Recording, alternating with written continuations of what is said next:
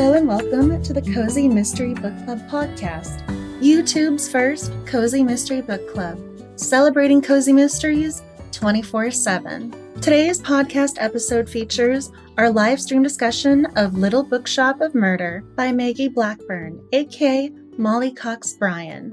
This book discussion originally aired May 25th, 2021. For those of you who are new to the Cozy Mystery Book Club, I'm Angela Maria Hart, aka at Writer A Hart across platforms. You can find me as Writer A Hart over on Twitter and Instagram, and Books Are My Heart over on YouTube. For the live stream discussion, I was joined by Micah Francis, aka at M Francis 1218 over on Twitter and Instagram, and Christine Keck at Christine underscore bookshelfies on Instagram and at Christine K311 over on Twitter. These lovely ladies read Little Bookshop of Murder and joined me live for the YouTube livestream discussion. And of course, we were joined by other members of the Cozy Mystery Book Club who participated live, posting in the comment section, and also those who viewed it after the original air date. You can listen to the complete livestream discussion right now on today's episode for the Cozy Mystery Book Club podcast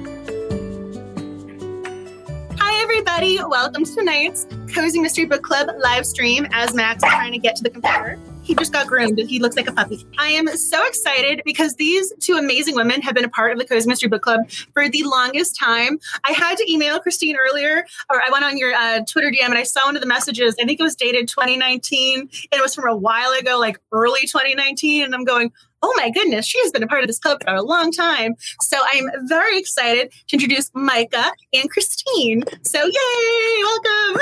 Thank you. Oh my goodness. As I'm trying to like bribe the dog to be quiet with with some of my blueberry muffin. So this is getting very, very sad.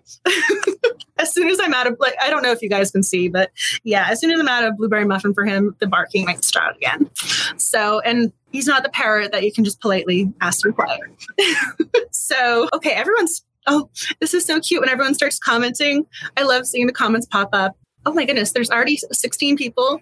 Alicia, Lady Gizmo, Colleen, Renee, Summer, Miss Richards reads. She was a former guest host. Yeah, oh my gosh, they're popping up faster than everything. Summer, Summer, whose name is also the name of our protagonist, because tonight is The Little Bookshop of Murder by Maggie Blackburn, aka what is her last name? It's Molly Cox Bryan. I know Molly Cox. I forgot the last name Bryan, but yeah. So it looks like everyone seemed to enjoy the book too. Stephanie, yes, Max is in the house. He knows it, and he's gonna he's gonna let you know he's here. I was just saying before he went to the groomers and he looks like a puppy right now because he has no extra fur. I always call it his fluff, like he has no extra fluff. And so he looks like a puppy and he's so cute and he uses it. So hopefully he'll be quiet. He can use it for the blueberry muffin and then he'll be done. so before we went live, my two lovely guest hosts were saying that they enjoyed the book. So as he wants to, do you want to just say hi? Is that it? You want to say hi? as soon as I'm out of blueberry muffin, it's going down. So again, tonight's book, Little Bookshop of Murder, and we have Summer as a protagonist. We also have a Summer in the book club, so that's so cute. And then it's set in North Carolina, and so why don't we dive right in? What did you enjoy about the book, Micah? You want to start? I loved that setting. I thought it was amazing. Like I, I just wanted to move to a beach and buy a bookstore. it was great. The walking on the sand every day and I mean, it was, I could feel the sand in my toes and it was amazing. Now I want to read all the bookstore on the beach books and I can't find it. this is the first and only one, right? Yeah. There isn't a sequel yet? so, yes.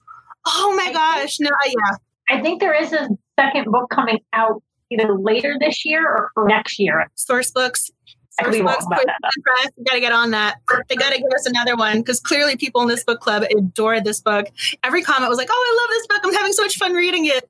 I mean, that is amazing. I love it when people comment like that. So clearly, we need the sequel to this. so, what did you enjoy, Christine? You mentioned you liked it too. Pre-order the next one, but it's not out for a while. Oh, you can't even pre-order it yet. That's uh, so it's it's too far. That means it's not even in production yet for it's it publisher. So sad. So, what was your favorite thing, Christine? What did you enjoy about the book? I really enjoyed the setting of the book. The bookstore on the beach. I mean, I uh, we were talking earlier, so the setting is just so cute. I love that it's a beach town, but I also kind of love the fact that you got the bookstore there. But I'm kind of wondering if you're the author and you're going, "Oh, I'm going to be writing about an independent bookstore. I need to go visit them. I need to go visit the local beach town. I need to go do some research." This would be the best excuse to go visit little bookstores. I mean, she definitely captured the bookstore vibe. I don't know if this is all imagined like if this is all from her imagination. But if it's not, she definitely seemed to have those details of what you expect when you walk into that type of store. So I think I enjoyed the fact that it's a bookstore on the beach, not just a beach, but it's a bookstore on the beach. And then the title, Beachy Reads, that was just that to me was the cozy mystery. The the Beach Reads title, that was so cute. Also, the Mermaid Pie Book Club was also another great title. So we have Beach Reads with the Mermaid Book the Mermaid Pie Book Club. I don't know why I laugh so much saying that. I get the biggest kick out of that. no comments. Yeah, so please comment away. I posted some comments before we went live. So yeah, every comment tonight counts towards our live stream giveaway. And again, so we have Sourcebooks, Poison Pen Press. They're giving away a copy of Pint of No Return. So every comment, giveaway entry, comment away. So comment about what you liked about the book, what you want us to talk about, all the bookish stuff, all the bookish fun as the comments keep popping up. There's so many, I can't even read them all. Last time I was going through the giveaway entries, again, all the comments, giveaway entries, I was like, oh, I missed this amazing comment. I wish I gave this a shout out. So if I can't read all the comments live, that's why. So it doesn't mean your comment is not awesome. It just means there's a lot on the feed sometimes. Yeah, so it was kind of, I just said, so Jill's comment is there. I have to admit, too, this was also kind of a fun little live vicariously for me because I haven't been in a bookstore, a physical, actual bookstore, since COVID probably happened. So I don't know about y'all, but if, if this was getting to visit a bookstore in your own little safe quarantine sort of way. So I don't know if you two felt that way, if everyone in the books, you know, the comments felt that way, but that was nice. So what did you guys think of Summer? Did you love her? Did you have to warm up to her? I mean, our protagonist, she wasn't always the most relatable. So what did you guys think of her? I, I did not like her at first. By the end. You didn't like, yeah. She grew on me by the end of the book. At the beginning of the book, I was a little hesitant towards her. I have to admit, she treated the bookstore and I have to admit, at first, I, I, this book took a little while for me to warm up to. So, if y'all are new to the book club, or I haven't talked about this, or you haven't heard me mention it, I study the romance genre and the readership, and so having your protagonist bash the genre that you spend so much time promoting and enjoying and studying was very, very difficult. You know, our leading lady here, Summer, her last name is Merriweather, so also very cozy mystery protagonist name. She does not like beach reads, aka the bookstore, because they only house books that you would read on the beach. So the cozy mysteries, the romance novels, she was not a fan. And she was very vocal about that. It wasn't just that she didn't like it, she was very vocal about that. She wasn't just a Shakespeare professor.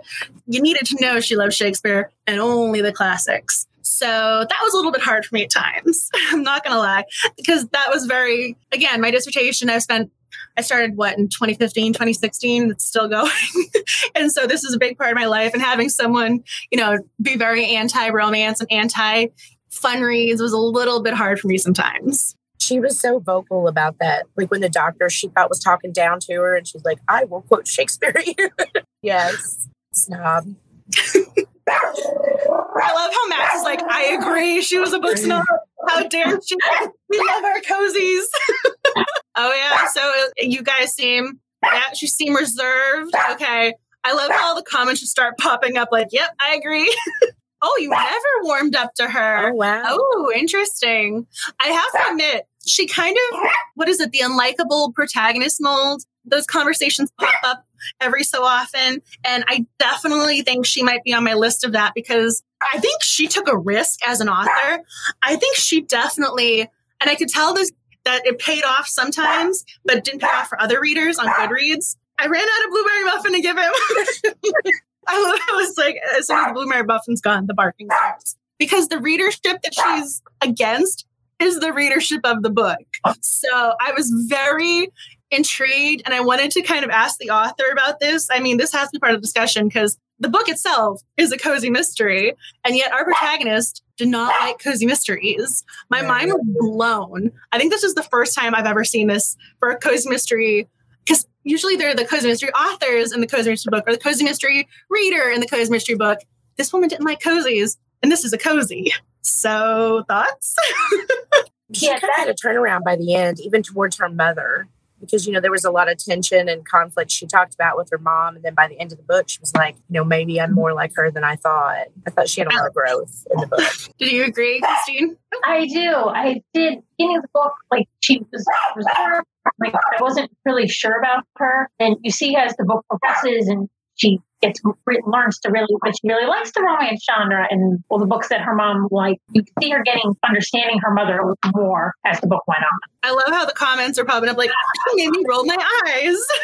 yeah, it seems as if everyone's on the same page with this. Yeah, it took her it did take her a very long time to change. That was the other thing too. Okay, so it's so much fun when there's a book club in a book and it's a book club talking about a book club. It's very meta right now, right?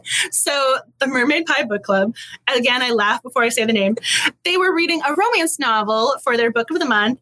And immediately as she started reading the book, she started enjoying it. And it took her a while to finish, by the way. I was also kind of I noted that in my mind because when I start getting into a book, like I'm just going to read it. She read it over a period of time. So I was very intrigued by the fact this woman is supposed to be a scholar and took her a while to read the book, but that's a side note. But she didn't admit until the very end, even though she started reading this book very early on. So probably around here, she started reading the book and enjoying it. But she didn't admit till like the last, what, five pages that she actually liked the book. it took her a long, long time to actually say, "Oh no, I like the book. I'll read the next book the author writes." She didn't even if she was enjoying it. She actually admitted to. That got to me a little bit. she had that steamy dream. Yeah, we got so I'm trying to figure out how how spoilery we want to get right off the bat, but we should talk about that and we'll come back to this. We gotta like airmark, bookmark this because we find out something about this particular romance novel.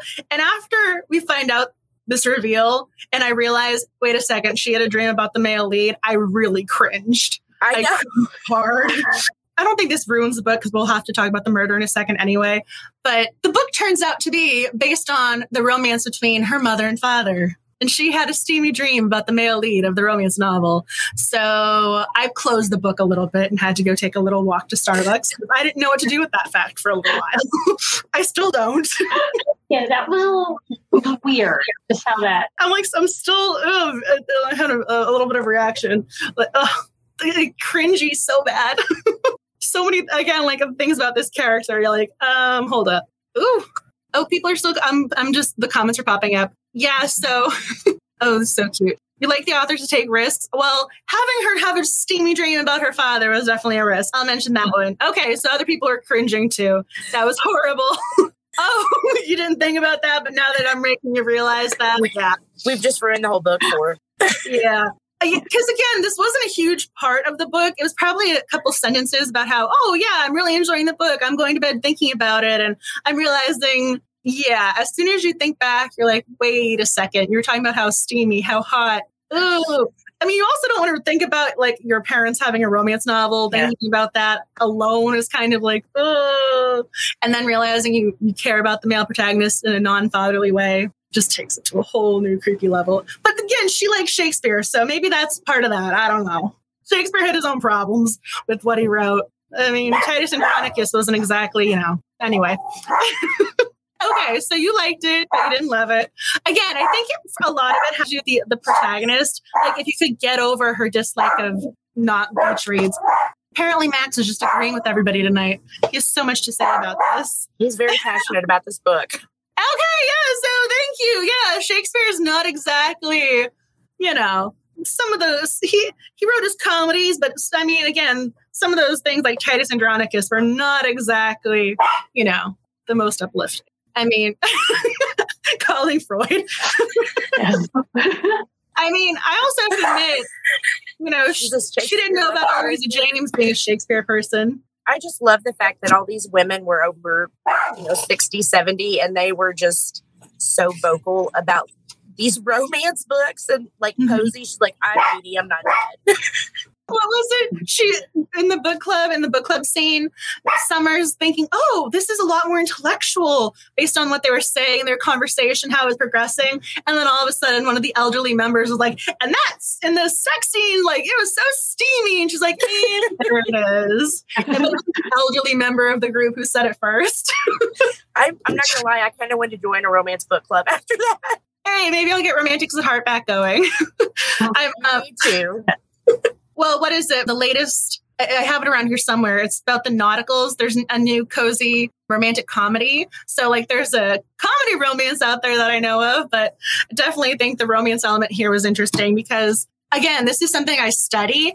And I think one of the things that Maggie Blackburn probably hit on really well here is that cozy mystery readers don't always read romance, but romance readers will read cozy mysteries. So, and romance readers, I also think, are kind of used to people having that looking down on it approach. So, you're not exactly going to be off putting to people who are already used to it. It's like, yeah, I've read that before. Again, like I get annoyed with it, but I'm like, yeah, I've been dealing with people saying it's lowbrow for years now. Like, I'm used to it. So, I think that was kind of clever because cozy mystery readers will either be like, oh, yeah, romance, or other people will start be like, oh, yeah, maybe I should take a chance on it. So, I will give her credit for that sort of, you know, readership dynamic. I thought she did a good job with that because there's such a stigma against romance and nobody was embarrassed. They were just, you know, having a good time and Well, our protagonist was the one with the stigmatization of the genre. I know. she doesn't count. She had issues. She was in love with her dad. What was that? I just, uh, she was the one with the stigma and oh, blew my mind. Blew my mind with that one. Again, most of your your protagonists are the one who are like, I love all the books. I love this. And, and, and she, our sleuther was the one against reading certain things. I would be snobby against other books, but okay with having steamy dreams about your father? That might be the best comment of all time. I feel like you should get two giveaway entries with that comment because that's amazing. I mean, I have to admit that. Missouri, so this kind of stuff probably happens a lot here, but Oh, that's oh. What is your favorite romance series? Recommend to someone who isn't into romance. Ooh, does it have to be a mystery, or can I just start naming romance novels? Because I could do that for a while. I mean, I will admit, I love that there was a Pride and Prejudice reference, and the bird is named Mr. Darcy. Uh, I love that. I mean, I'm a total Mr. Darcy fan. I've read Pride and Prejudice so many times; it's ridiculous. Again, a lot of times, lost count after like 20 something. So the bird being named Mr. Darcy, Pride and Prejudice is a really good romance.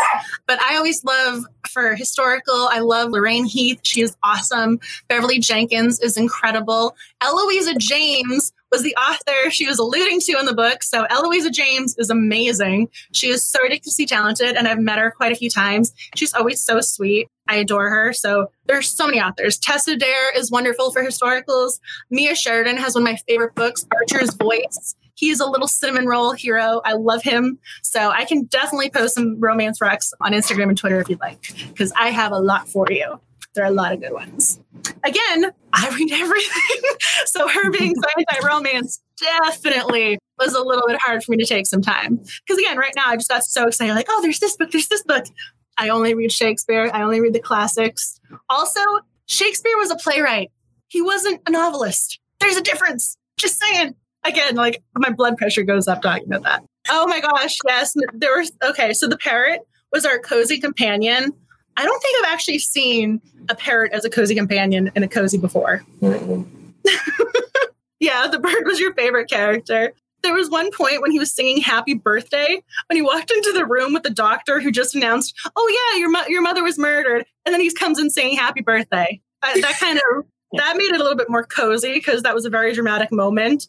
So I kind of needed that little, "Oh yeah, don't go into that depressive point. Like stay in the cozy mood." So that was that was good writing on her part. But I also made it also made me love the bird a lot. Okay, everyone loves Mr. Darcy. I know the the bird was in mourning. I kind of love that she ended up sleeping with the bird in the bed. yeah. I mean, I will admit too, I kind of thought when the bird was depressed, for some reason, I, I don't know why I went to this. Maybe it's because I've seen a few episodes of Monk that involve animals. Again, I've seen a lot of cozy mysteries. I've read a lot of cozy mysteries. I thought like maybe the killer was going to kill the bird. Like, oh, maybe the bird saw something. And every time they see this killer, you know, he freaks out and it's going to make the killer uncomfortable and I got to get rid of the bird. But no, he just genuinely missed his owner, which was kind of cuter to me. I kind of appreciated that a little bit more. I really liked the family dynamic too. Yes. Oh, Aunt, Aunt Agatha. And then what was it? Cousin Piper. And then niece Mia. Mia. I was like, wait a second. We had a teenager in the book. What was her name? Did you have a favorite of Agatha, Piper, or Mia? I kind of liked Agatha because she was a hot mess and I loved it. Yes. I always like the eccentric characters like the aunt. They're always so fun to read about. I mean, like I want to be Sophia when I grow up of the Golden Girls. So I was I was totally down with Agatha all the way. I, I just I started her. watching the Golden Girls for like again, I watched it for the reruns like a long, long time ago, but Hulu has the Golden Girls, and I put it on the other day as I was, I was folding laundry. She was the one that made me lose my mind laughing. She has some of the best one-liners on that show, so great reference. and, and, Agatha kind of was a little Golden Girl esque. I kind of got a little bit of that vibe from her. So I kind of wish the mom had been in the picture because I could just see them mm-hmm. living together and solving crimes and because the mom was just so hippie, you know what I mean? Yeah. again, like with the awkward moments, having you know that that dream there. She talked about how she found her mother dancing naked on the beach one time. Yes, all of them. Like nobody got a ticket. just out there. My, I, I would not want to see my mother doing that, and if I did, I'd like be like, okay, I'm just going to walk away now and pretend I never saw this. I'm never going to acknowledge this again. Blackout, blackout. But she's like, oh no, I ran and saw my mother do this, and her mother had a lot of lovers over the uh, over the course of her life, and she also knew about that. I mean, there were it was very Gilmore Girls esque in that way. Like they shared everything. Like there's yeah, there's oversharing, you know. Oh my gosh, yeah. Everyone seems to I yes, this I have to Crystal brought up exactly what was in my notes. I love that they didn't leave her alone as the family. And even when so they went back to Hildy's house with her, and she wanted to spend the couch instead of in her room. So that was a free bed. So I believe it was me living in her room and Piper in her mother's room. And I think Agatha might have been sleeping in, in the same bed with Piper.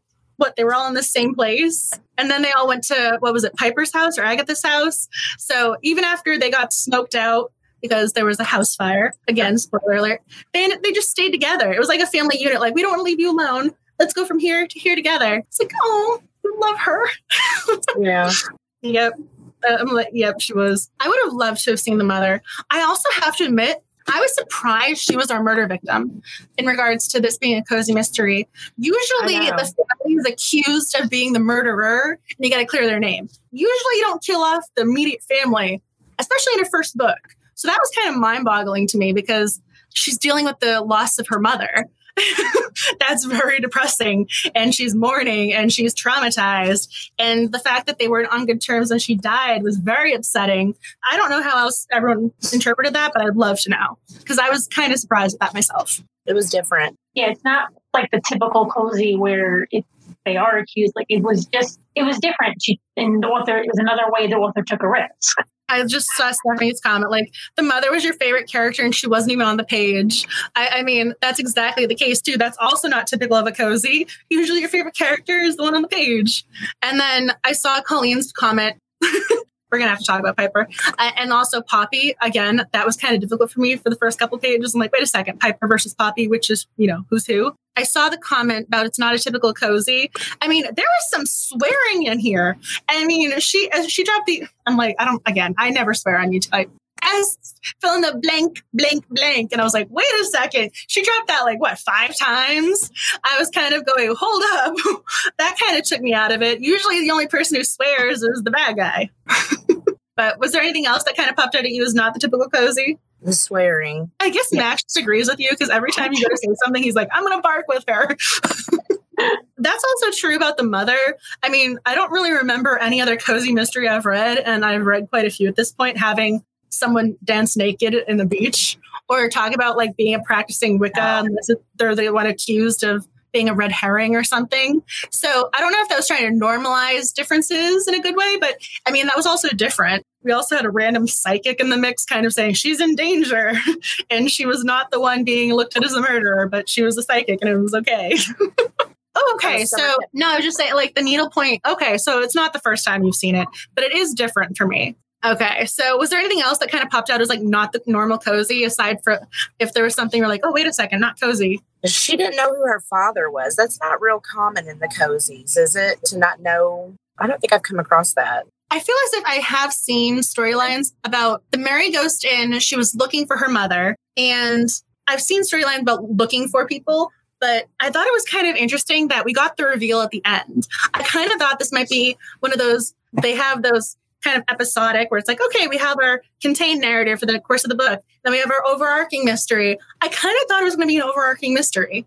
And then she gave us the, I mean, I was very surprised that we found out who he was at the end. I don't know. Yeah. I don't know about that, but that kind of jumped out at me. I thought the mystery of who her father was was going to somehow tie into the mystery of Hildy's dad.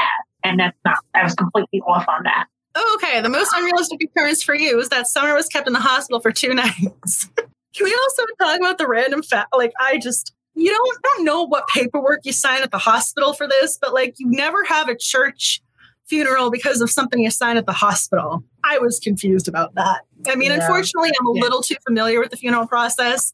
You know, like the parents have had to plan a few over the course of my life. I don't know any paperwork you sign in the hospital that leads to a church funeral. That I was also very confused about that. And oh, why, why is she taking medication because she's afraid of spiders? like, I didn't know there were people who weren't afraid of spiders until I read this book. Yeah, we got to talk about this fear of spiders. I mean, counseling and everything. Like, I will use my baby as a human shield. If there's a spider involved, like I'll die for you, but I'm not taking on a spider. She's in therapy and getting medicated and on sabbatical from her job. I this okay. This was also something that I was again. I, I'm I'm earning a PhD. I know academia, and I I'm kind of glad that this was addressed at some point because I didn't buy the fact that it was just her reaction to spiders that put her in jeopardy with her job. That sounded completely bonkers to me. We find out, I mean, it's probably not until the 60% mark we hear from the dean, but for the first 60%, she's talking about how a video of her was taken by a student when some sort of science lab lost their spiders and they ended up in her classroom and she jumped up on a chair and on the desk and started screaming because that's normal and so she's screaming about the spiders, and her students are filming her. And somehow she thinks this is leading to putting her job in jeopardy. I mean, what? Maybe this is like the Me Too movement thing, but or like relates to that in some way. But mostly the faculty that gets jeopardy is like when you say something really inappropriate or creepy to a student. I mean, your reaction to spiders is not going to get you kicked off the faculty. Crystal T. Knit says that blanket and mask killed me. And I'm like, where can I get one? she opened the door with the mask on with the doctor and got scared. He didn't know what that was. She's camping out in the Amazon or something, you know, like you're you're on your mom's couch. I mean, yeah.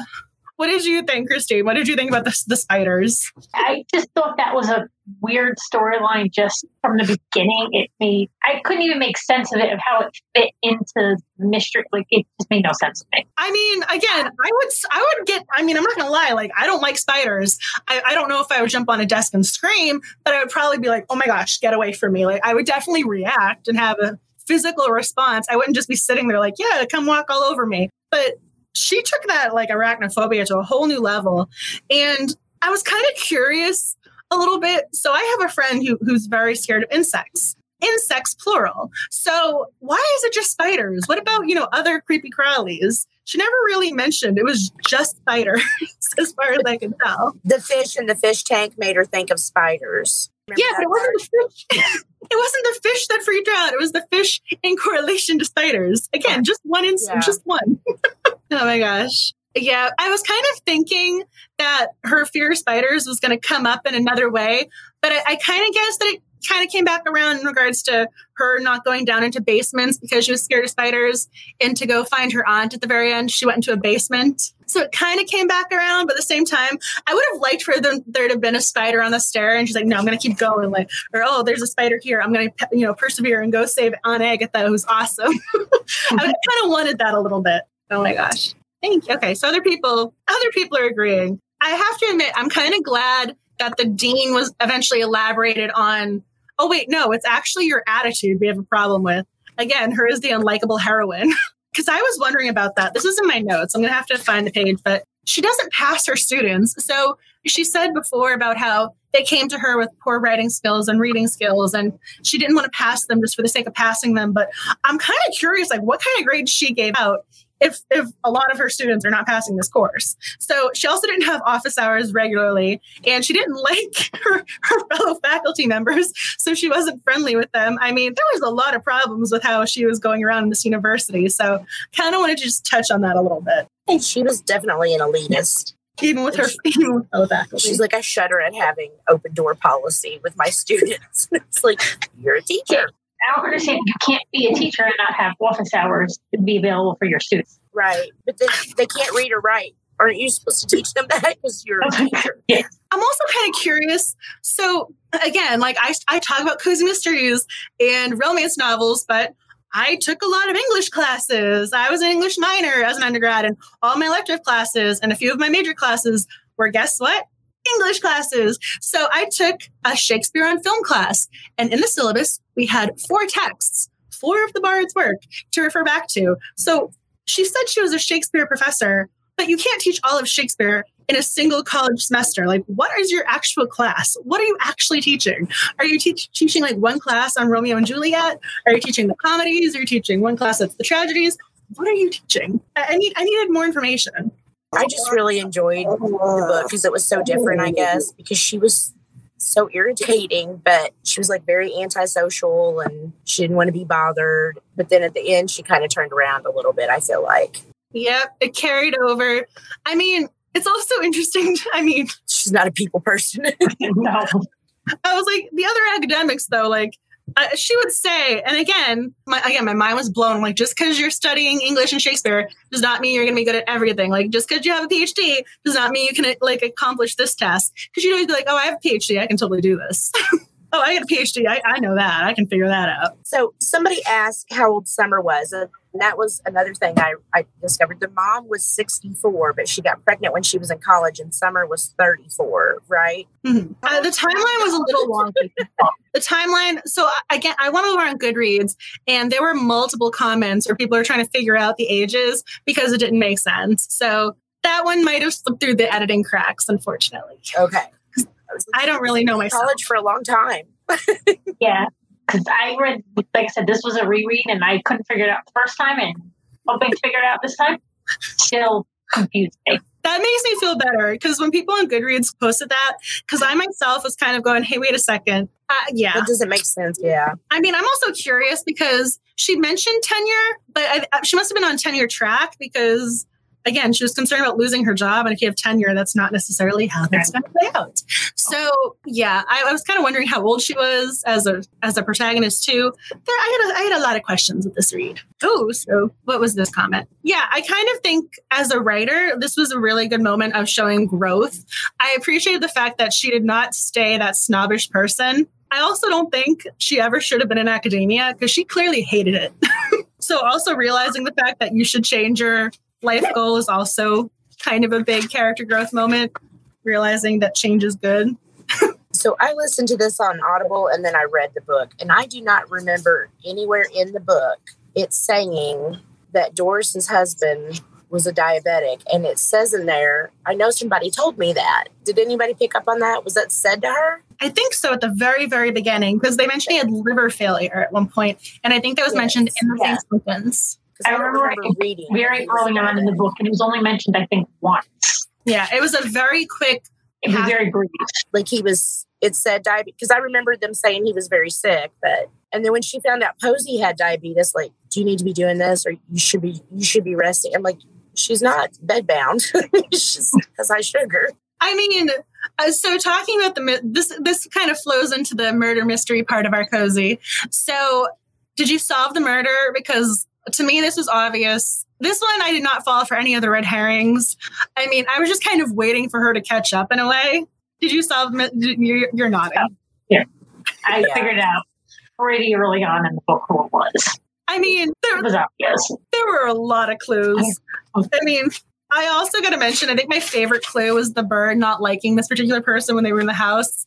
I mean, again, if, if the animal doesn't like somebody, it's that person. The animal is always a good judge of character. It's the first cozy you've ever solved. Yay! Everyone's solving the murder. Yay. Well, I think it helps when it says this person was the last one with the murder victim and uh-huh. everybody's questioning that. Like And then she didn't talk about it. It wasn't that it wasn't just that she was the last person. She then wouldn't talk about what the final moments were like. She refused yeah. to on what four occasions? And that's she was not asked, suspicious at all. Yes, Jill, thank you. Yeah, at one point, uh, yeah, at one point I was kind of going, okay, because what was it? Mia didn't like her either. Mia's like, oh, I hate her. And she said that, or I dislike her. I think she said she disliked the, our killer, what, four times, four or five times? She, yes. yeah, I mean, thank you. Uh, uh, this made me feel good about myself that I, I did solve it because sometimes when I can't solve it, I'm just like, eh, I'm along for the ride. This one I knew. I was just waiting for a little sleuther to catch up. Well, I was really proud of myself because I never solve any mysteries. So, yay! Okay, that means I feel like we need to give ourselves like little gold stars, like we solved it. Maybe that's why I liked it so much, is because I solved the mystery this time. Okay, so Colleen, thank you. One of our red herrings, the English teacher, who is also a player for the book club members. Can we talk about Henry for a minute? Okay, thoughts? it was definitely an interesting character. We'll say that. Micah, would you like to elaborate on interesting? He's an interesting character because you're kind of making faces like I have thoughts I just, on him. Like he was such a whore. I mean, like he dated everybody, and then he was his temper was ridiculous. And he's like, "Yeah, I don't have any money, but I still want to buy these books." And then that the mom dies, and she's like, "Don't sell them to me," because apparently she put that in her will. he, I think he was trying to get with her too. Like he was just wow. I loved how Summer was curious.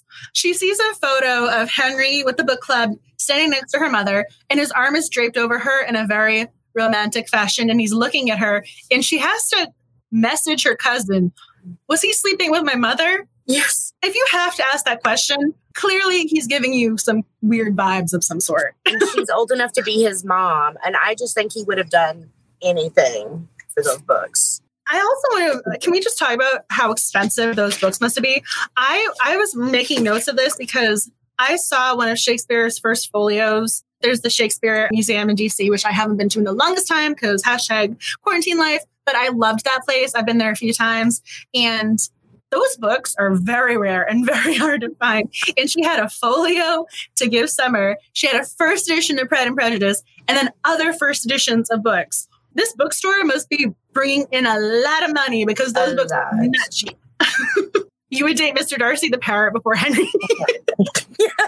yeah, was he hitting on Summer? Because he kind of seemed to have, he brings her flowers. I mean, was he hitting on her?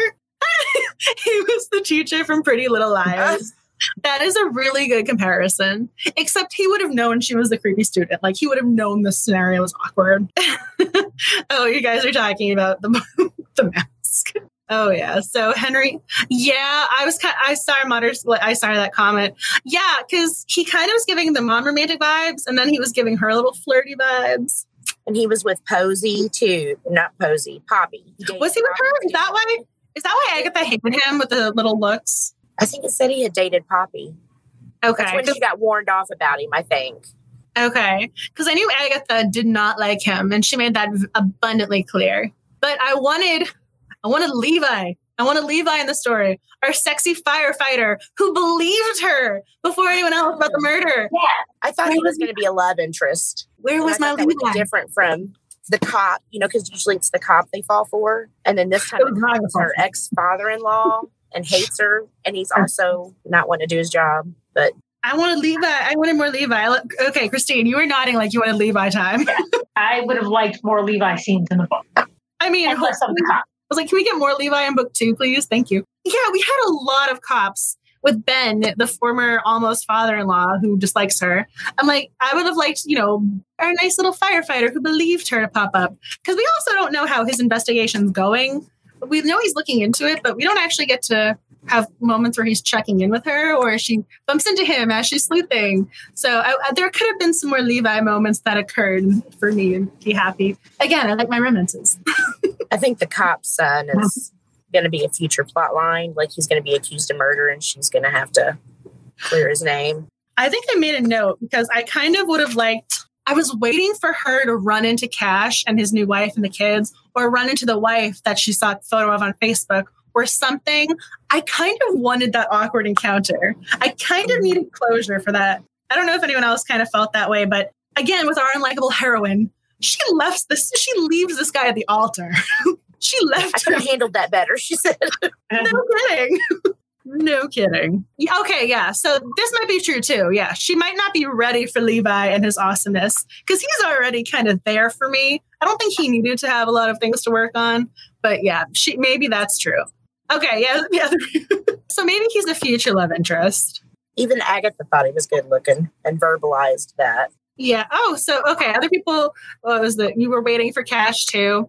I was waiting for Cash because we kind of got to know him without actually meeting him. Again, maybe that's the whole difference, not giving it the total cozy vibe. But I want, I kind of wanted that awkward encounter because, again, this is supposed to be a small town. You run into you run into people in small towns and cozies. That's what cozy mysteries are. Like everyone has to be at the grocery store at the same time. They all have to be at the same place at the same time. Like that's how this works. Yeah, I was expecting her to run into them, and I was kind of surprised that she didn't. You read the book twice, so twice you were waiting for her to run into. I also wanted more mermaid stuff because mermaids seemed important to the mom. I was like, maybe there's going to be a town legend. That didn't happen. I kind of was waiting for some more mermaid references, which was also a random thing to kind of throw out there. But I kind of wanted more mermaid stuff because it seemed to be important to Hildy. Also, I kind of want that second floor of the bookshop. Sounds awesome. Having the like Florida, like the Florida ceiling windows. That sounds like the best bookstore in the world. What'd you think about Rudy? I didn't fall for him as a red herring. Did you? Not really. No. But no. he would be so mad and then on his hands and knees looking for that stupid cat. He was in love with the bird. Yeah. What was that? Like they just stared at each other through the glass window. I kind of wanted there not to be a cat for some reason. Like I thought maybe he'd be looking for like I kind of was waiting. So he goes, I'm looking for my granddaughter's cat. I was waiting for one of the characters to be like, he doesn't have a granddaughter. What are you talking about? I, I was kind of waiting for that in a way. I, I mean, for some reason, I was waiting for there to be like an, oh, wait, hold up. I mean, again, I never thought he would be the killer. I just thought maybe he was going to be a little bit creepy, but he wasn't. He was actually legitimately looking for his granddaughter's cat like a good guy. oh, that would have been an awesome twist. You kept thinking her mom was a romance writer. It would have been really cool if she was the one who wrote that book that she was lying. Hey, someone else wanted the mermaid legend. okay, so you know, oh, yeah, I think even Summer asked if he was her dad. So even she was wondering. Okay, so yeah, so because even Summer, waiting for her to figure it out with the rest of us, she was asking of, oh yeah, who else loved my mom, but my mom didn't love back, and then I get the, oh yeah, that list is too long to name. what? what are you talking about? Oh. this might be the quote. This is amazing. They were the romance. You nailed it. They were the romance of the book. I mean, I also was kind of waiting for um they mentioned a male yoga teacher, but when she went to the yoga place, it was a female teacher. So we never even found out about the whole male yoga teacher potential interlude. That wasn't there either. So, but I, I love never heard of hot yoga until I read this book. I feel like an you know I've aged drastically, but I'm like when I was younger, I used to do hot yoga, and it is intense. so I would not expect someone who was having heart problems to be in that class. So I will give her some sleeping credit with that one. That was a good deduction. Although I will admit they were terrible sleuthers. They were terrible. I mean, okay, this is the reason why I say that. So on Agatha, again, maybe this is just because she's quirky. I don't know. But she sets up the plot of I'm going to mention I am the proud owner of the of the first editions, and she, and she and she drops the plan in action before she put in the cameras to follow through with the plan. And then the place gets robbed because she cart, horse, horse, cart. Kind of mixed that up there. Plan works. Just we weren't able to catch the person. Christine, you're nodding like, yep. yeah, it, they were they were not the filters. The, the, clues were in front of them the entire time. As soon as they didn't have the cameras in place, but yeah. she just announces to the world, I'm going, okay, bad idea. also, random little reference here, but the first time Summer goes to the yoga studio, it was closed. Call ahead to find out if it was open. I, I, literally wrote that down in my notebook. Thank you for laughing because I was really curious about that. And I was also really curious. Again, uh, this book is really well written, so I don't mean this is a bad thing, but I've never seen a sleuthing moment where they go somewhere and don't find a clue. Like she just kind of ended up like maybe she just needed a break from other characters in the book because she goes, it's closed, and then she comes back, and like this is the scene. I, I thought that kind of drug out a little at the end. Like she just like she goes somewhere and then wait, and then she goes somewhere. And the doctor was out of town, and oh, he has no signal. And I'm like, The just send a freaking email already, you know? Okay, thank you. Other people are catching this. yes. Everything is closed. And it's uh, tourist yes. season, but they're all going to close shop early. So it's fine. The police chief is out. Uh, yeah, she goes home and takes a nap with her sexy father. Yeah. Yeah. Again, Even the police chief. This wasn't an old, you know, historical cozy. You have a cell phone. Find out if he's in. Find out if he's in a meeting. Find out when the place opens. Her phone has those capabilities. We know that.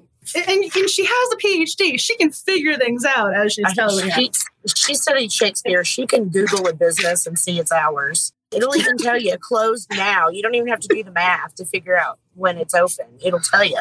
I, I love that with Google. When you Google a store, it's like, and then they show you this like the the prime hours, so you know when to avoid the crowds. I love Google. It's so it's so Yeah. useful. And they didn't even say Google; it was just the search engine. We know she was on Google. Also, this was the thing that kept prolonging it for me. They didn't have the tox screening with the autopsy, and also, how long does it take to do an autopsy? that was my other big like prolonging the narrative moment. Well, they didn't do them in town, so they had to send her out of town. Yeah, but aren't you supposed to do it in the first what thirty six hours Yeah, I or something? Be soon, I would think, but Read a lot of mystery novels, so when you try to figure out the the poison or or whatever caused the heart attack or, or could look like a heart attack, I was really wondering about the autopsy because food continues to be digested for the first thirty six hours after death. And then you can't figure out what someone eats. So again, that granola bar was spiked with insulin. So if you did the autopsy and did that earlier, you kind of probably could have gotten a little bit of it's slightly scary that you know how long it takes your body to food after you die. there's an episode of Monk where that is very, very important that I have seen multiple times. The episode involves them going to a restaurant that had a special cake with rose petals in it. And the guy literally kills her because, or he, he, he kills someone else because he didn't want the autopsy done in time for them to find the evidence in her stomach. So that is a very important moment. And that's why I know that. So, I just have never had to know that information. it's good to know. What can you do? Well, even even the, the heart attack, I was like, oh, and I get the raisin one time they used ricin, which is a plant. Like I know all these ways to kill people from reading these books. It's really scary. I have a newfound respect for you, and you're looking very pretty, by the way, tonight. I don't know if I've told you that. So tell me you write romance. Oh, you just reminded me again. I haven't seen this show in the longest time, but and also it, it's not. It does not end happily ever after for anything ever. Veronica Mars. One time they had to plan the perfect murder, and I was like, oh, which cozy mystery could I use? Like, or which mystery novel could you refer back to? Oh, what did Agatha Christie write? Okay, all the comments are coming through. Oh yeah, a true sleuth-er. That yeah, hashtag true sleuth-er. That's what we'll go. You'll learn something new tonight. Yeah. They do those writing workshops when they have the forensics and they have the people come in with their specialties. Those are always fun workshops because people will tell you things. You're like, oh, wait a second, that's a good idea. And then you never do anything with it, but you still know random facts. Kristen. Says, Angela, are you planning to off someone? Maybe a book. I mean, I honestly like that's the other thing too with cozy mysteries where I think I kind of struggle from the writerly perspective. I can't even say to people when they cut in front of me in line, like I can't even say anything about that. Or, you know, if you spilled hot coffee on me, I'd be like, oh my God, I'm so sorry I got in your way. Like I, I just can't do it. And so I have the biggest time, like, you know, trying to frame someone for murder. I'm like, oh, but you know, I don't want to be mean because they're not really the murderer. And this is a fictional character. I'm worried about how they feel. And I created them. I mean, it takes it takes a lot. Yeah, that's a work in progress. No, you, you don't have to worry. I mean, yeah, someone literally cut in front of me the other day for packages at the apartment building. Didn't say a word. Yeah, I just I, I just looked at Max. I'm like, yeah, we're just gonna wait a few extra minutes. It's fine. oh, okay. So maybe that's it. Yeah, they're they're more low key about when they're open and closed. Thank you for pointing that out. also, yeah, the granola bar. I'm kind of glad that she saw the granola bar and didn't eat it we because got she- cockroaches. what was the note? We should probably mention how the brother came back at the end of the book. So I was kind of curious about this before because she's in the bookshop. She meets this woman and she and she kind of takes in her physical appearance, which she hadn't done until that point in the book. And so again, we, we see her interacting with other customers, but we don't get their physical descriptions in the same way until this woman. And I was really curious about that because clearly our writer decided that this was important to include. So we get her physical description, and then she goes, "Oh wait, you're you're Summer," and I was waiting for her to kind of give that. Oh, I heard about what happened, or oh yeah, I've read your academic articles. She never told her why she knew who she was. So I'm really glad that the brother kind of mentioned you met my sister because I was wondering how she knew who Summer was without telling her because that was kind of weird to me. Yes, thank you. Okay. So other Angela agrees. The Angelas are in an agreement. So I was really curious about that. Like, why did she know who she was? I don't understand how nobody knew who the father was, but the lady who wrote the book. That, yes. I'm also kind of curious because he yeah. lived on the island, the little area for the beach town. And they made a comment how she came back from college pregnant. The way it was kind of phrased, or at least the way I interpreted that phrasing, was you know, she kind of left the state. She went away to college and then came oh, back. Yeah. She didn't go anywhere. There was no way come back. She went across town. I mean, unless you're just staying at his place for a while and it was quarantine life, you know, just staying in one place, never leaving. I mean, but at least I'm kind of, at least they found his journal and she found out who her father was. Also, it's really sad that both their parents died, or, or her father. Yes. And he knew apparently and chose not to, yes. to tell her who he was. Maybe they'll elaborate on this in book two, but was he paying child support? This, was he the one who funded the beach read? those books. I also wanted to mention Marilyn, the librarian again, random one of my notes. I love the fact that this librarian had floral tattoos. I don't know why, but I thought she sounded awesome. I want to be friends with Marilyn. was she one of them dancing naked? I know Gladys was, or Glads. Her name's Gladys. You don't need to. She took out one letter. You don't need a name. you don't. That's not even a. That, that's that's one letter short. I don't know why that bugged me. I don't know why. But I, I mean, her friend group, in addition to the family, was really cute because those were kind of to me similar kind of cozy dynamics. Like you get your little community. So she had her little family dynamic, but her family then kind of gets enveloped into the group. So I thought that was really cute. So the bookstore was almost as if that was your kind of community. It's kind of like you started here in the bookstore and then branched out. I don't know how to phrase it. Like that was your starting point of the community for me. I liked the friends dynamic for sure. Christine, you've read the book twice, which I'm glad at you the second time. They didn't notice the first time. I feel like more like the storytelling with not like spiders and or fear of spiders. That stuff I kind of understood a little bit more the second time. Literally, I read them a year apart. There was some stuff I forgot, but then once I started reading again, I'm like, yeah, well. Me, if I read a book and then you know a year passes, I kind of have a process where it's like I kind of will I'll remember a book if I loved it or I hated it. But if I read a book and just totally forget about it, I know that I might have enjoyed it, but I just sort of forgot over time. But I know it never angered me. that much I know. Like right. it never caused anger. I think I just got annoyed with the fact that she was, you know, I read classics.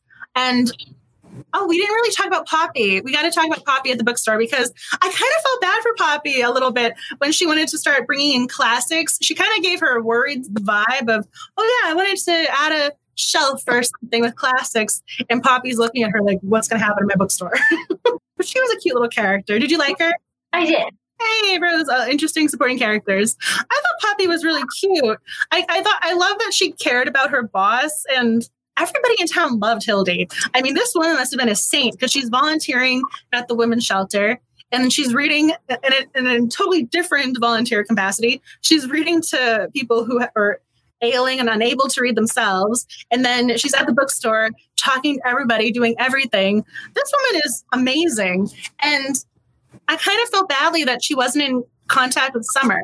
And I kind of didn't know, or I didn't know what to make of, is a better way of phrasing it, about the kind of disconnect between the two, because clearly her daughter is so different than her. But her advice was to not run away from the viral video. And somehow that caused the rift between them. So I, I wasn't really sure about the mother daughter dynamic. So what did you guys think? Well, I can never get on board with like even reading about mother and daughter that don't get along. My mother and I were like best of friends. And that was the one, I think one of the things that bothered me most about the book was how she was just kind of putting off the romance books because those were things her mother loved, but like she doesn't like them. Whereas for me, my mother loved romance books. I could never get now that she's gone, I can never get rid of any of her romance books. Like I'm too attached to them. Yeah. Those are the words that she read. Those are the books that she spent her time with. I, that's totally understandable. when she was reading that romance book and she found her her mother's notes. I just thought that was such a good subject because you know when my grandmother passed away, she kind of raised me, and I would find yeah. different things where she had just written, and it's you hold that so near and dear, and I I thought that was really well yeah. done. I was waiting for her to reference marginalia, which is what writing in the margins is. I mean, she has a PhD. She, she should know that. Uh, the lost art of marginalia. I love that that was included in the book because, again, a lot of people read ebooks, but I write in my books when I read them. I underline, I put post-it notes, and I love the fact that she said she got that from her mom and she didn't even realize that, which I thought was great. And I was, and I love the bridge between her mom reading romance novels, reading the same way that she reads Shakespeare. Of oh, okay, you're reading different things, but you're still responding in very similar fashions. I, I kind of liked that that they both had the same sort of reading attributes, even though they're reading different texts themselves. I kind of want her to like put that book in a place of honor. I mean, put that in your safety deposit box, which we never find out what is in there, by the way, except for the folio. We she never opens that safety deposit box, but put the book away. Like cherish that. oh, I didn't realize Poppy was a single mom. I just saw that pop up. And then, oh yeah, book club members they were so cute. They were at the bookstore before Summer was at the bookstore. They were already unpacking and unloading, and they're not even on the pay, like payroll. They're not getting paid. they're just there doing this. Oh, this is interesting. You think Summer wanted to get out of her mother's shadow? I mean, everyone loved her mom. Okay, this that's also the thing. Everyone loved her mom. Nobody in her personal life really seemed to like Summer until she came back home. And then the mother's friends kind of like, oh, you're Hildy's daughter, therefore our fiction will transfer to you. oh, this is that's a cute one. You would have liked if thought the murder was written. Ooh, that's interesting. I mean, I kind of I was waiting for her to refer back to the line that was referenced about the builder and the description and why the mother was circling and writing certain things. So I'm glad we find out why she wrote certain things in the margins about it being her story. Although it kind of would have been interesting if she wrote little things in the margins about, oh, it didn't really happen like this, or oh, this would have been things to include. It would. I'm kind of curious now. I want more of her writing in the margins descriptions. I mean, she could. This is just me. She could write that romance novel, and I would buy it. And then I'd want to know at the end of the book, like, these are the notes Hildy put. I would buy that book. Just saying we didn't really find out about any of her hometown friends. Maybe this is coming up in book two, but if you're going to your hometown, she didn't really say, "Oh, this is my old hangout," or "Here's where my BFF and I went." I mean, she didn't like anybody. Yeah, it seemed like her only friend was Piper. Yeah, the only person she hang out, hung around with. Who is her cousin? Yeah. Who's her blood relation and has to love her? How do you rebel against a lady that dances naked with her friends? I mean, her mom was so so cute. I mean, I loved her mom. I would have told. I mean, she sounded so awesome. This she just seems so cool and has such a low key, lovable vibe. And her daughter definitely was like 180 over here. Yes. so maybe by the end of the series, she'll slowly start progressing and making her way back with the, the degrees. She'll go from 180 to 170. Like she'll slowly start making her way back there. I don't know if, she, if you know, Summer's ever going to be dancing on the beach naked, but maybe she'll move from that 180 to like 90 degrees. That may be the sequel. Her and Agatha out there naked in the full moon. I mean, I just yeah, she was not a big fan. Yeah, she was not a big fan of relationships. That was for sure. One, especially men. I hope she gets closer with Levi though. I hope someone gets closer with Levi, even if it's the cousin. Someone needs to get with Levi because he's too awesome to ignore. Just saying. Okay, I think those are all my notes. So, is there anything else about the book that jumped out at you guys?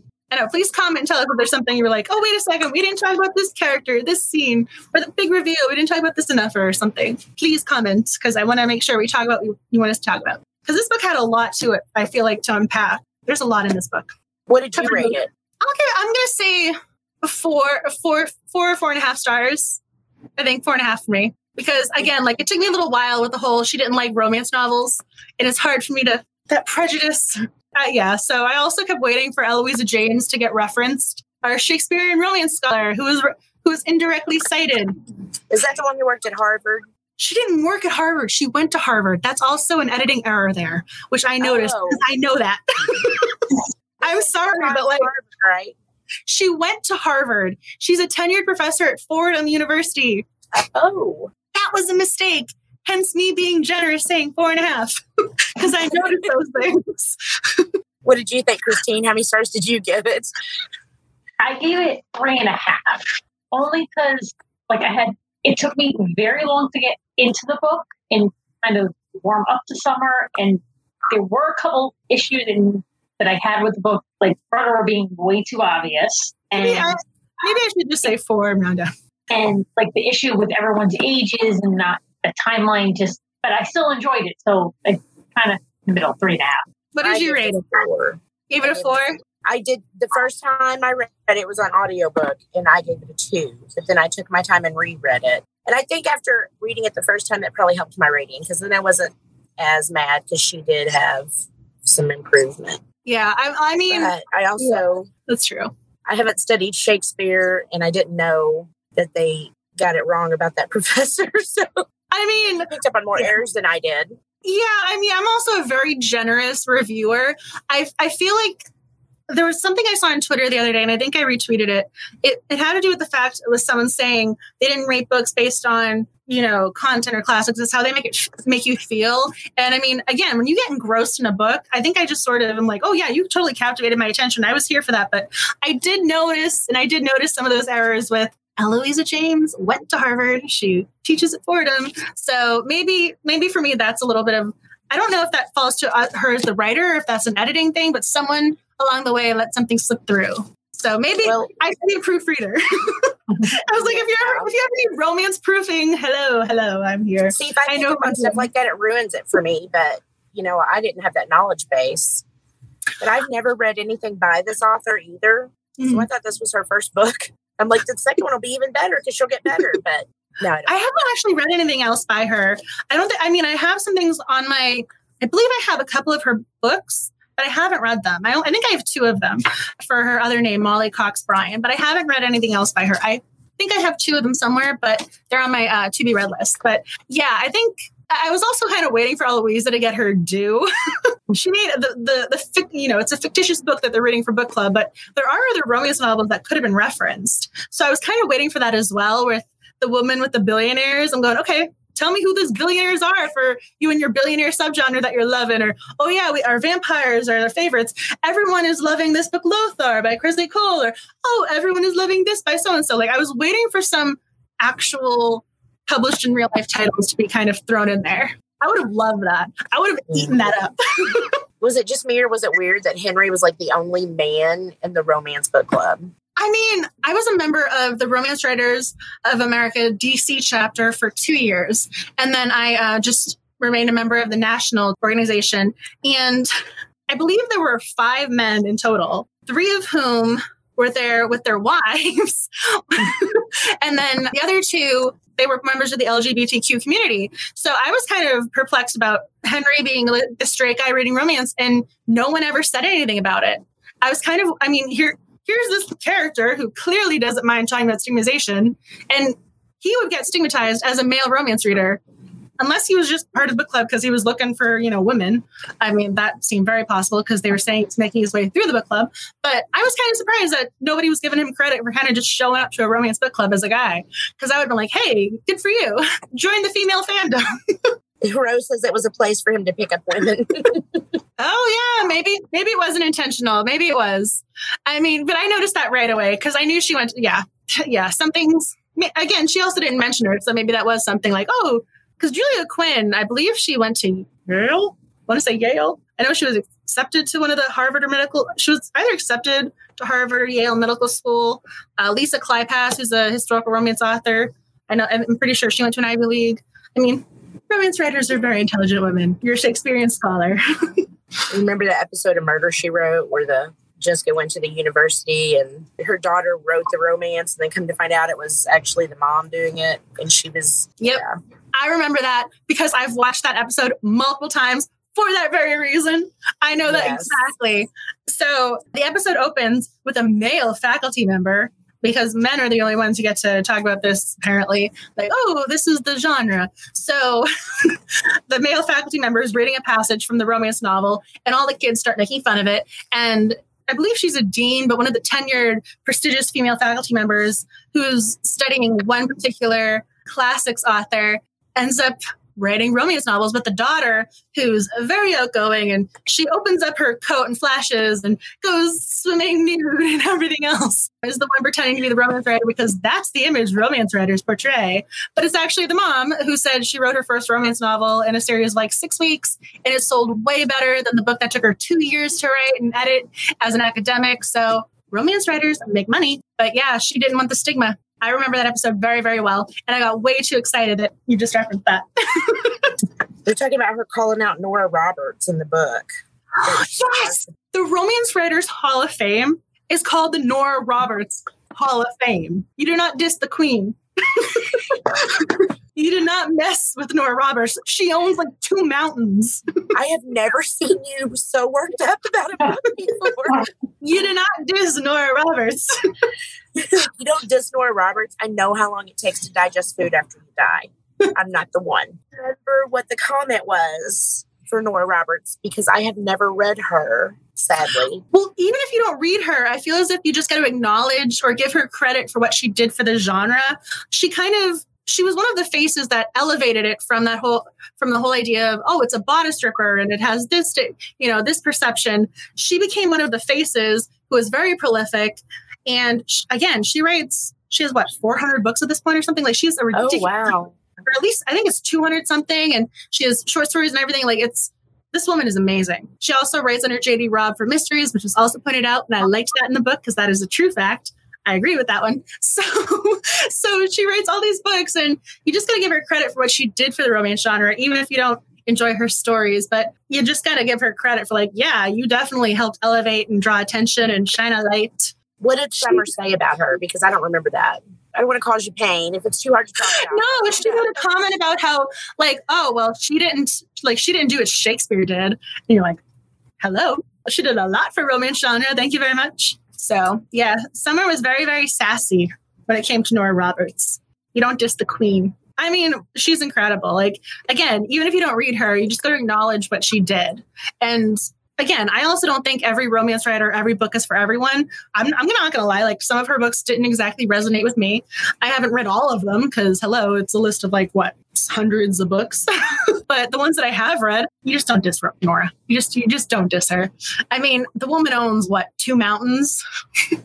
She's worth uh, what 400 million or something. Wait, did she really own two mountains? Yeah. Oh, it's I mean, facetious. I no, know. he literally owns mountains. Why did I not start writing romance?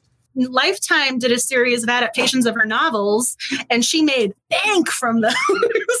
like she made a lot of money from that with the wow. TV rights and everything else. She's she's done very well for herself. She actually has her own bookstore in Maryland, and I swear she owns that town because like everything is associated with her in her bookstore. It's like Nora Robertsville almost.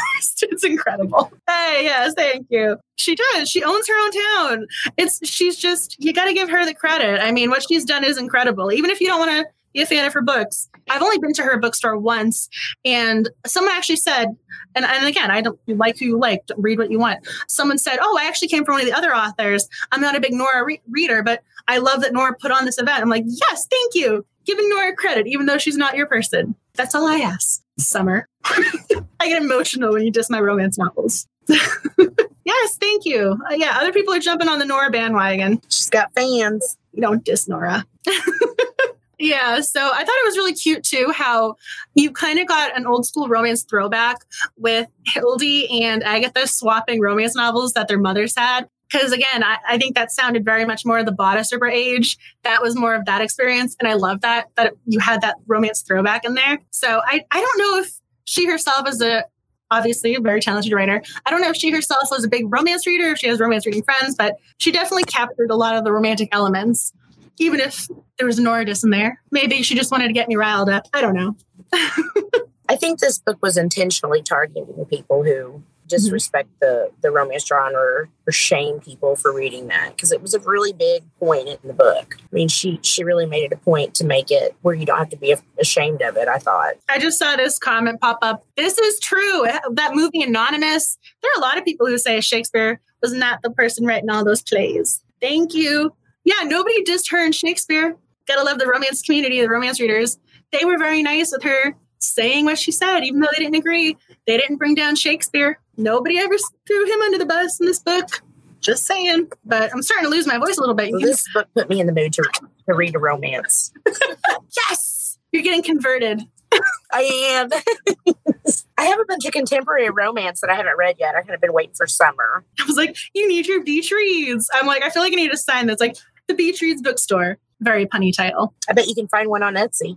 Oh well, I made uh, the Sleuthers sign and some. I don't. I don't know how much shows, but I can really make a sign. I've made quite a few signs with my Cricut. Another project. Add that to the list. But yeah, no. So, if, was there anything else you guys wanted to touch on for the book, or anything else in general? I know, plan the perfect murder. That was the homework assignment for Veronica Mars. So I'm like, yeah, you got to know how long it takes to make for digestion. Got to know about autopsies. Got to know about the poisons for heart attacks. I mean, I was just waiting to find out what the poison was. I was like, oh, was it ricin? Was it this? What was that? So I was a little, I was almost a little sad. It was just insulin. I was like, oh.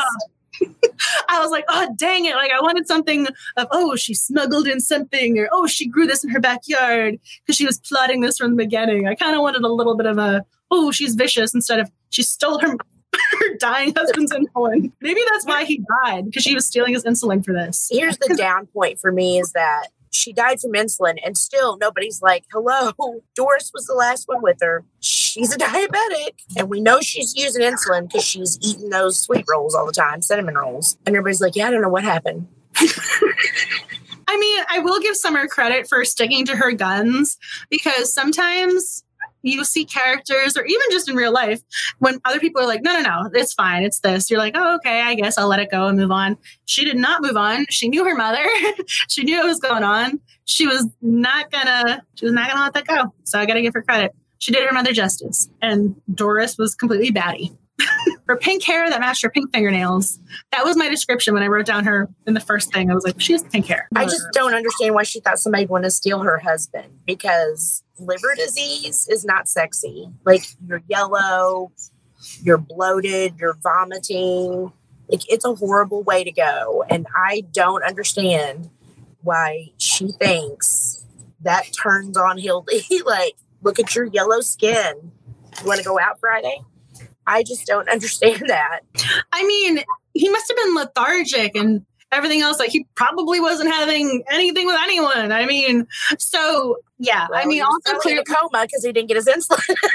yeah, she's stealing his insulin. Like that's why he died a week after Hildy because she stole the insulin he needed. That's why this happened. So technically, she probably killed her husband too. She was mad at him for the affair. and yeah, the the motive. So I see Stephanie is yeah. I, it was almost as if I knew who the killer was. I was just waiting to find out why she killed her that was kind of the big question for me. It wasn't who the killer was. It was like, why did you do it? so I'm kind of glad, like, to me, maybe that was the mystery. Rewatch Bridgerton. You're like homework assignment. Everybody's going to get off and start reading a romance. Read Julia Quinn. she's also an upcoming queen of romance. I think she's definitely like the revival of, you know, yeah, Julia Quinn's incredible. So yeah, insulin. That was a good murder weapon. I will give you that because you could have written that one off. A couple people mentioning insulin. I'm like, yeah. So, how long does it take your body to absorb the insulin after you die, Angela? I don't know. That we can Google. I will admit, I loved how our, how Summer's like. I, I'm just going to look into what heart attacks look like. she just goes on Google and she's going, something's wrong here. She was murdered because Google will tell you if someone's murdered. It will. Also, WebMD is great for diagnosing stuff. She just goes online and is like, yeah, it was a murder. But Victoria says murderers are usually thinking clearly. yeah, that's true. I was going to say, if anyone has any comments about the book, please comment now. And I was like, Max agrees. I was going to say, so I posted pretty much all of the book club reminders on Twitter earlier today because I wanted to make sure I mentioned all of them because I felt as if there were quite a few. Plus, I wanted to give you all a chance if you had any questions, as Max is wanting his attention. Isn't it cute when he gets groomed? He looks like a puppy. So the giveaway for tonight is Pint of No Return. Thank you, Sourcebooks, aka Poison Pen Press. You guys are awesome. So all the comments, I will gather them. Each one is an entry. I will randomly select one winner, and they will mail you your prize. And also, I shared some links over on Twitter for you. Again, I mentioned I post this, but I shared the links too. So there's a Google form you can fill out if you'd like to be featured on the official Cozy Mystery Book Club website, thecozymysterybookclub.com. I'm going to create a page featuring the book club members. So if you'd like to be one of our featured book club members, please fill out the form and I will add you to the page, which I will reveal in probably mm, gotta give myself at least two weeks to finish that. As I'm like, how long will this take me? But it will be unveiled in the coming weeks. Let's just go with that. And the next Cozy Mystery Corner chat, uh, Cozy Corner chat is going to be June 15th. And so, and there are six authors who are taking part. So from seven to nine on that Tuesday, June 15th, Tuesday, Twitter. They will be there for two hours to answer your cozy questions. So you can use the hashtag, hashtag cozy corner chat and tweet at them and they will answer all of your cozy questions. They're there to talk about their books, writing process, recent reads, whatever you ask them. And then our book for next month is Amanda Flower. Ta-da! And I believe those are the top updates. Otherwise, I think everything is on Twitter. If you have any questions, please ask. oh, you already read it. So she's like, so the book tonight that is giveaway item is Victoria approved. I like it. oh, we're still commenting about the murder, the, the motive. Oh, I'm glad you enjoyed the last Cozy Corner chat. I'm happy to start getting them back on. Again, you mentioned signs. I have one. Hashtag Cozy. I don't know if you guys can see it with the Hashtag Cozy Corner chat at Cozy Mystery Club or at Cozy Mystery Club. So I'm really happy to get that going again. What I was thinking of doing is so obviously the last Tuesday of the month is Cozy Mystery Book Club night. Last Tuesday month, um, I just kind of block it out in my calendar and put stickers on it so it makes me happy and smile. And so I was thinking of making the second Tuesday of the month hashtag Cozy Corner Chat Night. So maybe I can do this on a regular basis if some cozy authors would like to take part in Twitter. So this will be an ongoing thing potentially. So if you'd like to be a featured cozy author, just let me know. And if you are a cozy mystery reader, tell me who you want to contact or get on Twitter. If you're like, I love so and so, please ask them to join the cozy corner chat. I'd be very happy to send an email. So just let me know. Book club. Tell me what you want. I will make it happen. oh, thank you. I'm glad you guys like it. That makes me happy. I already did the graphics and I love the graphics for I made again, I always try and show you guys who's the featured author. So I made the featured author Twitter photo and I think it came out really cute because I put all the little profile photos in the little circles on Canva. I love doing that. I get problems when I go on Canva. I'm like, this I'm gonna make this the best I possibly can. So hey, okay, we got more love interest and point of no return. So even though our sexy firefighter was not featured, there's a love interest in the other book. you don't get Twitter. Aw. well, again, I kind of like doing things across platforms. So this one will be archived. I always keep the YouTube live stream archived. So if you can't join us live, people can listen to it later, like a podcast or whatever they want to do, watch it however they want to enjoy the coziness. So I like doing things across platforms just in case you can't join YouTube or again, if you don't have an Instagram, but you can have a Twitter or you have an Instagram, you don't have Twitter, however it works, bringing coziness to you across platforms. So hopefully you can enjoy it on at least one, hopefully more. But yeah, I hope you can learn Twitter if you can't. I still think you can check out the hashtag and see what's going on. I don't think you need to be a member of Twitter to do that. So you have that option. But if anyone has any questions, now is the time because my voice is going to give out. Again, introvert life. I say this every month. My voice is not used to being used this often. so it's like, why are you talking? Oh, thank you. I know. Thank you guys for joining. I was so excited. I'm so excited. I was just so happy because you guys have been members of this book club for so long. I get to talk to you live. You get to respond. It's not just your little profile photo. thank you for being a part of the book club and thank you for joining tonight. You guys are so amazing. It was so much fun. Thank you. Thank you for having me. It was a lot of fun. Oh, you guys are so sweet. I mean, seriously, they have been awesome members of this book club. If you're not already following them, or you've probably actually read their comments because I retweet them so often because they're so awesome. Christine, I'm pretty sure I always put her in the Instagram stories. Like, I, I think I'm always like, oh, and we're resharing. Oh, and we're resharing. you gotta love how I'm like, oh, Instagram. I, I, make a face before I even say anything. Like, oh, you commented on one of the posts and I pinned it on Instagram and they moved it down, like they unpinned it. I'm going, how dare you remove her Instagram? I pinned her comment. I was like, wait a second, hold up. You do not bring Christine down. Like, we bring this back up. I got mad at Instagram. I was like, you don't do this. Again, you gotta love how I'm just like, oh, Instagram. I love them. I'm, I hope you guys too, because they are so sweet. And so I was really happy that you guys were able to join tonight as I get like emotional. well, we love you, and I think you're great. So thank you for having us. I'm honored you guys joined tonight, and everyone in the comments. You guys are always so amazing. I'm so happy you guys. There's clearly so much to talk about this book. I'm clear. I'm I'm so glad there was a lot of material to talk about. I'm glad you like the story. I think it's so fascinating that this heroine is quote unquote unlikable protagonist, but she grew and you guys clearly had so many thoughts on her and the story. I mean, I'm glad even though you all seem to solve this murder from the get go, because you guys are sleuthers and you know how cozy mysteries work. hashtag cozy crew life. you guys still, you know, join the conversation. You read the book. And so I love that you guys join and comment. And I mean, you guys all read the that's so cool. We all read the book and enjoyed it together. So I can't wait to see what you guys think of Farm to Trouble next month. And there's going to be coziness to enjoy it throughout the month. Again, the voice was like, why are you still talking? I am so glad that you guys joined tonight and so much other coziness to enjoy. Please be sure to check the Twitter and Instagram just in case whoever's YouTube comment, I cannot find your channel or contact you through YouTube. Again, YouTube does not always show you how to contact or if you're just, I don't know what's up with YouTube, but I cannot always contact you through YouTube. So please, please, please check the next in the next couple of days please check the Twitter and Instagram account. So that is my one final plea because I want you to get the book if you win. If you win the book, I want you to get what you win. Because one time, I'm pretty sure it took me like three days to contact the winner. it was, it was, I had to go sleuthing for a sleuther. That was what happened. Please check Instagram and Twitter. Oh, you guys are so sweet. Thank you for joining. All your comments. I'm like, I love the little, ah, she says great job. And oh, you guys are so sweet. I'm glad you guys enjoyed it. So next month, I don't know if you guys already have your, already have your copies, but Farm to Trouble Amanda Flower. Uh, please add to your TBR list, next book haul, book wish list, whatever. So hopefully another entertaining live stream discussion will occur. So thank you so much for joining. Do you guys want to say something before we sign off for the night? Thank you guys. It was fun. Yes, I had a lot of fun. Thank you. Oh my gosh, you guys are so great. Thank you for joining and thank you for everyone for watching. Please continue to stay safe and healthy. And I hope you enjoy some more Cozy Mystery Reads. Thank you for listening to the Cozy Mystery Book Club podcast. I hope you enjoyed our discussion of Little Bookshop of Murder by Maggie Blackburn. To stay up to date with everything Cozy Mystery Book Club, be sure to check out the Instagram and Twitter accounts using at Cozy Mystery Club. There's also always information on the Cozy Mystery Book Club.com website. I also send out a newsletter at the beginning of the month with all of the relevant dates, letting everyone know what's coming up that month and what to look forward to regarding the Cozy Mystery Book Club. I typically announce all of the authors taking part in that month's Cozy Corner Chat author event over on Twitter, as well as what giveaway is going to be occurring during the next live stream discussion.